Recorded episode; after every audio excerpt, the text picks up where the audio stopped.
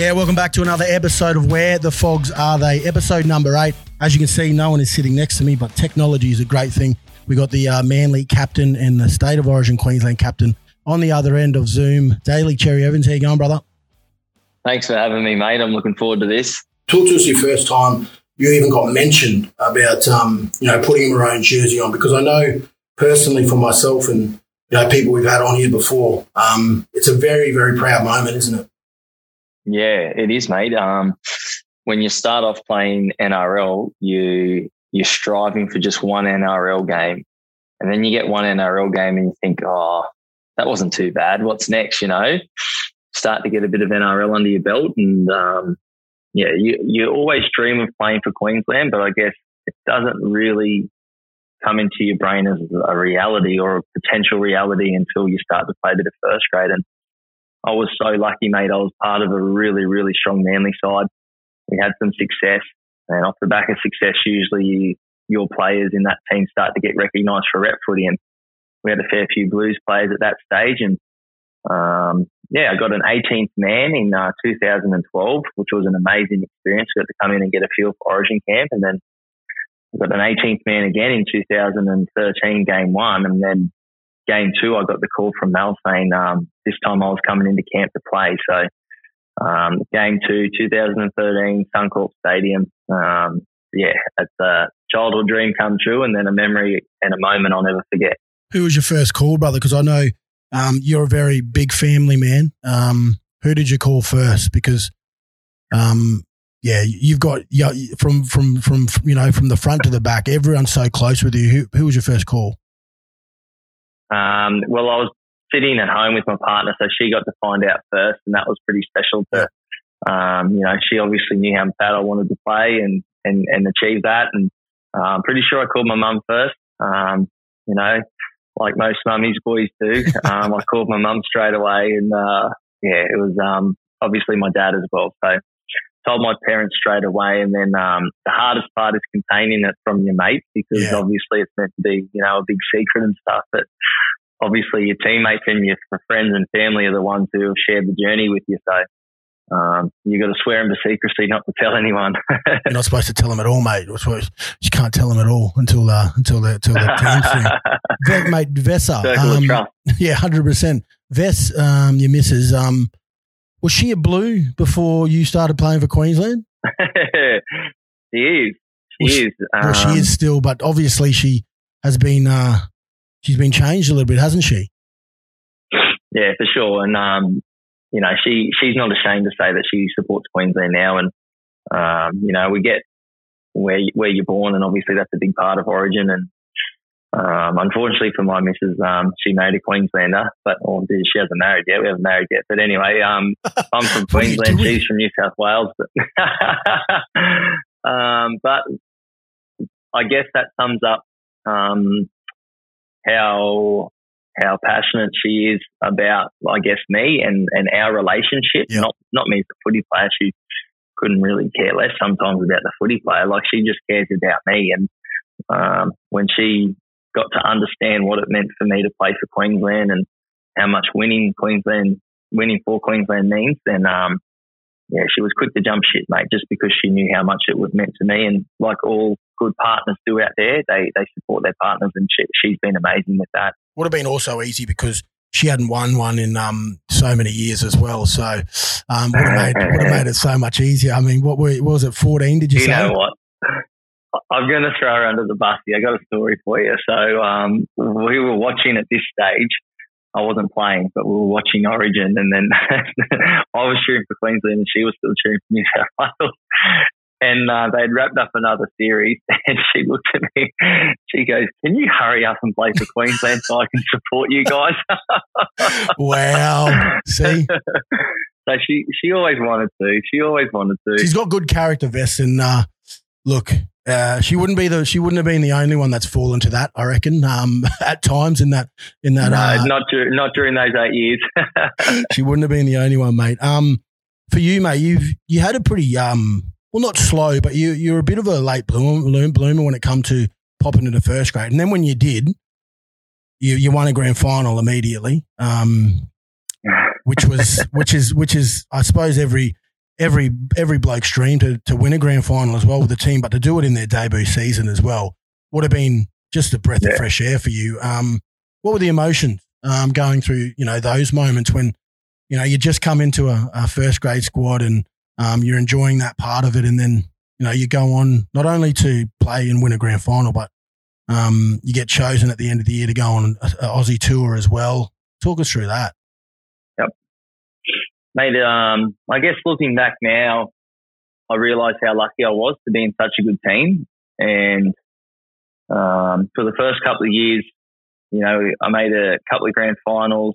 We made top four for the first four years in my first grade career, and um, it wasn't easy. But I just not. It hasn't been until I've played inside that we haven't gone so well, and I've understood. Wow, we actually had this amazing group of footy players we were coached well. Um, we got along for the most part.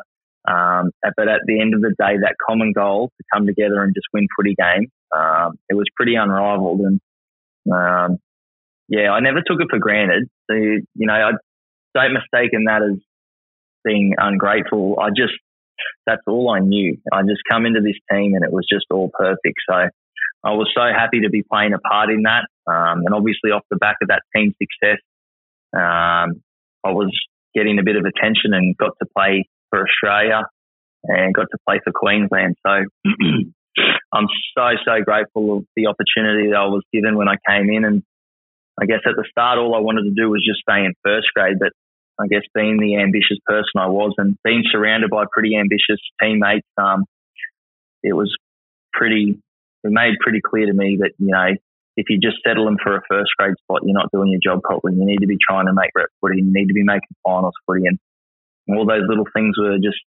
continually instilled by me by the senior playing group at Manly. And um, so really, really cool times, mate. I learned so much.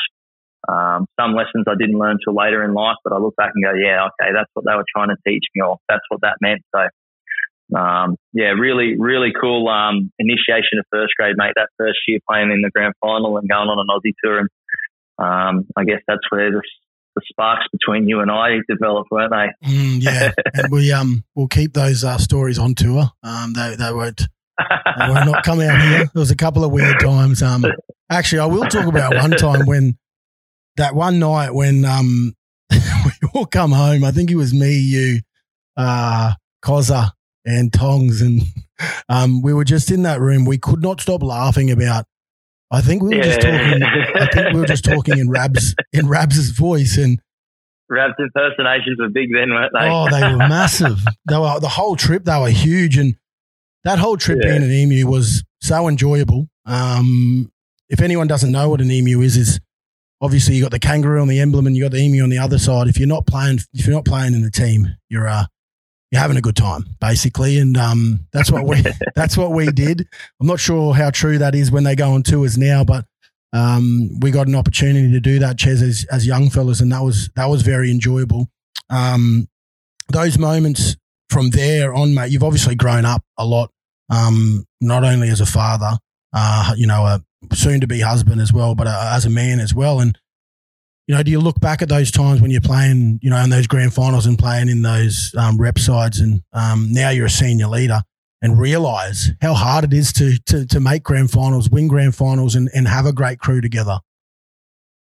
Yeah, yeah, you, you do, mate. I have realised that, and I think that's why the fire burns um, so strongly inside me to win uh, a grand final for Manly. Um, obviously, don't get me wrong. I'll always um, remember the first one and that one I got in that first year, but to be able to play a bigger role in a grand final, um, to be a captain, and having seen how much hard work goes into it for everyone involved at the club, it just would it'd be really nice to maybe do that again by the time I retire. And you know, even um, even winning an Origin series, the the first year I was involved where uh, we won that series in 2013. Um, you know, that, that certainly wasn't easy, but I guess my role in it was, you know, I didn't have to play a huge role. I was coming off the bench, learning from all these great players and future immortals. So, um, yeah, it's just, it's just a different experience, mate. And I guess all of that hard work that goes into it, not to say that the young fellas don't work hard by no means, but, you know, I guess the, the conversations and, um, the planning and you know I guess the leadership that has to get shown by the older players. Um, I guess it can potentially be a little bit more rewarding for them. So um, I sort of felt that last year, you know, like I just played a completely different role in a yeah. series win.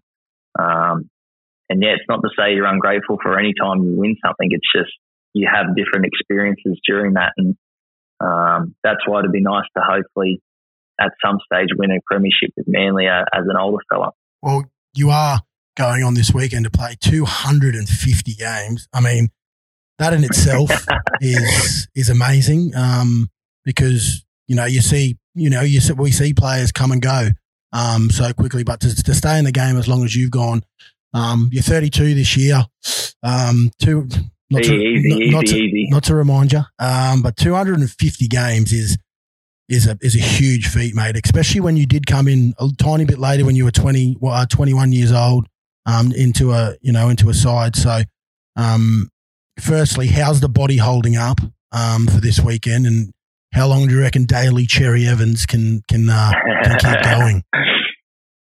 Yeah, look, that's that's one difference. Is um, I guess when you talk about um, the journey that you're on and what what you experience as a young fella to an old fella, um, it was nothing for me to have played the game of footy not worried about any of my diet, hydration, recovery, and mm. just being ready to play the next week.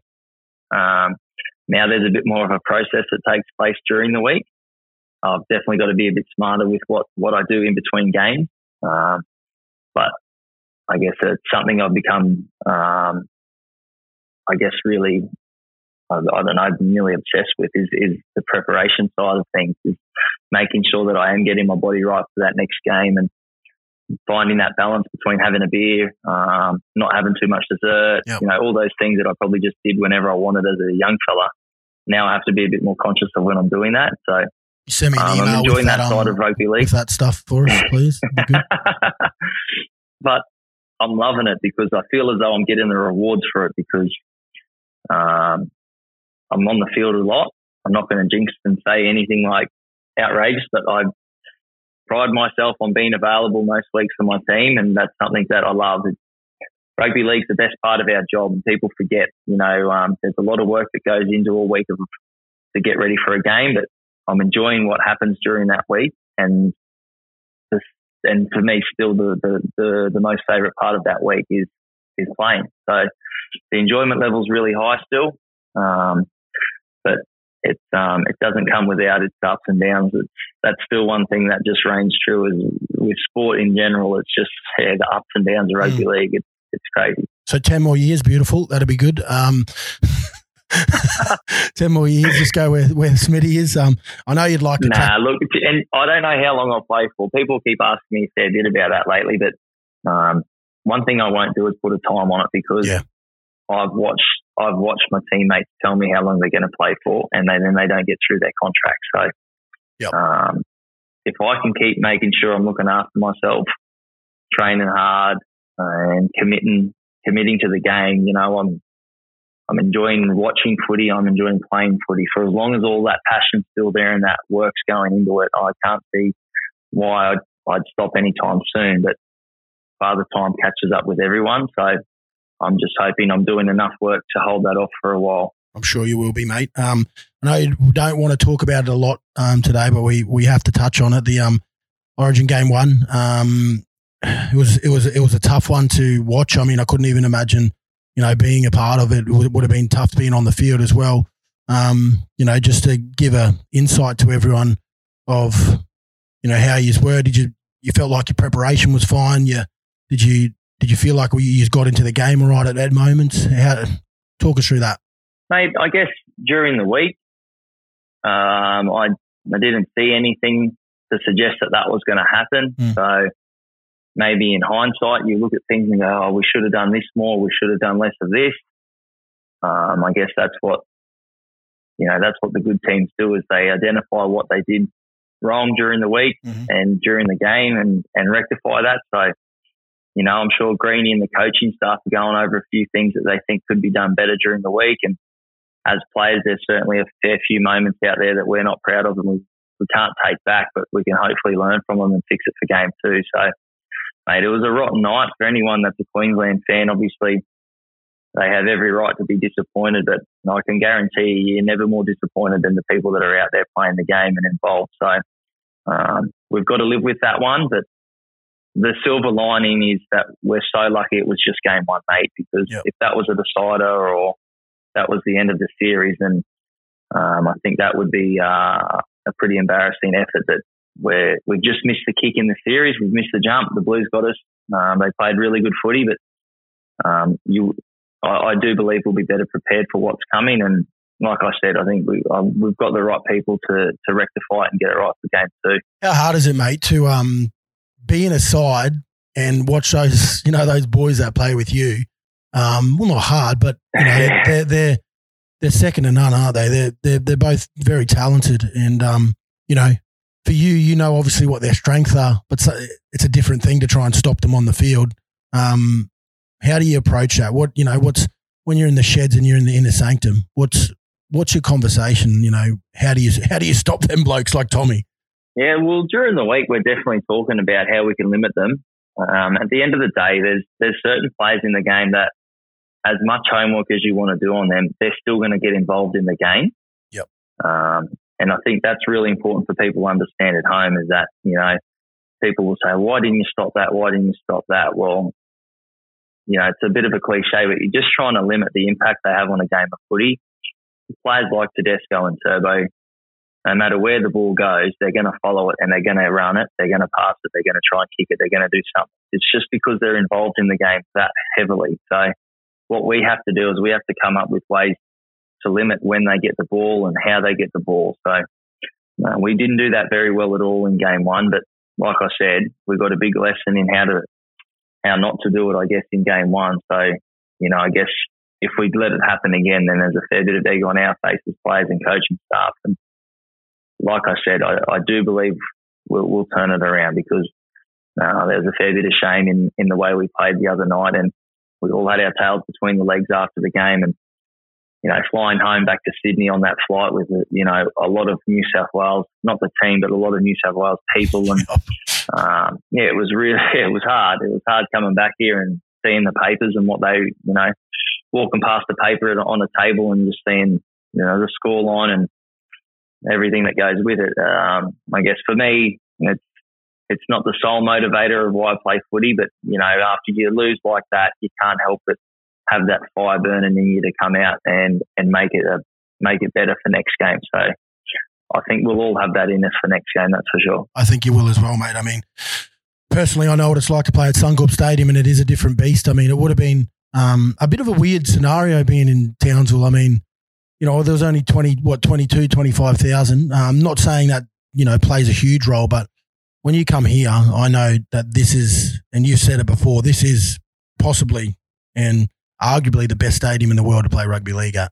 Yeah, you're right, mate. Yeah, so it's just different. It is just different. So we, we like you said, mate, and you, you said it perfectly. We do, we're not using Townsville as an excuse by no means. We, if anything, we should have been more motivated than the Blues to play well there because of the opportunity to, to take it up to Central Queensland and North Queensland. Sorry, but like I said, we, we, we missed that opportunity and um, we just got to live with that now. But we're lucky there's two more games to go, and this next game is Suncorp, which um, you know, the crowd doesn't win a game for you, but they'll certainly be there right there cheering us on and getting us home if we need it during those tough moments. So um, we've got to make those we've got to make those changes out on the field to get the crowd involved. To be honest with you, if we play the way we played the other night, then they're not going to have much shit about. So yep.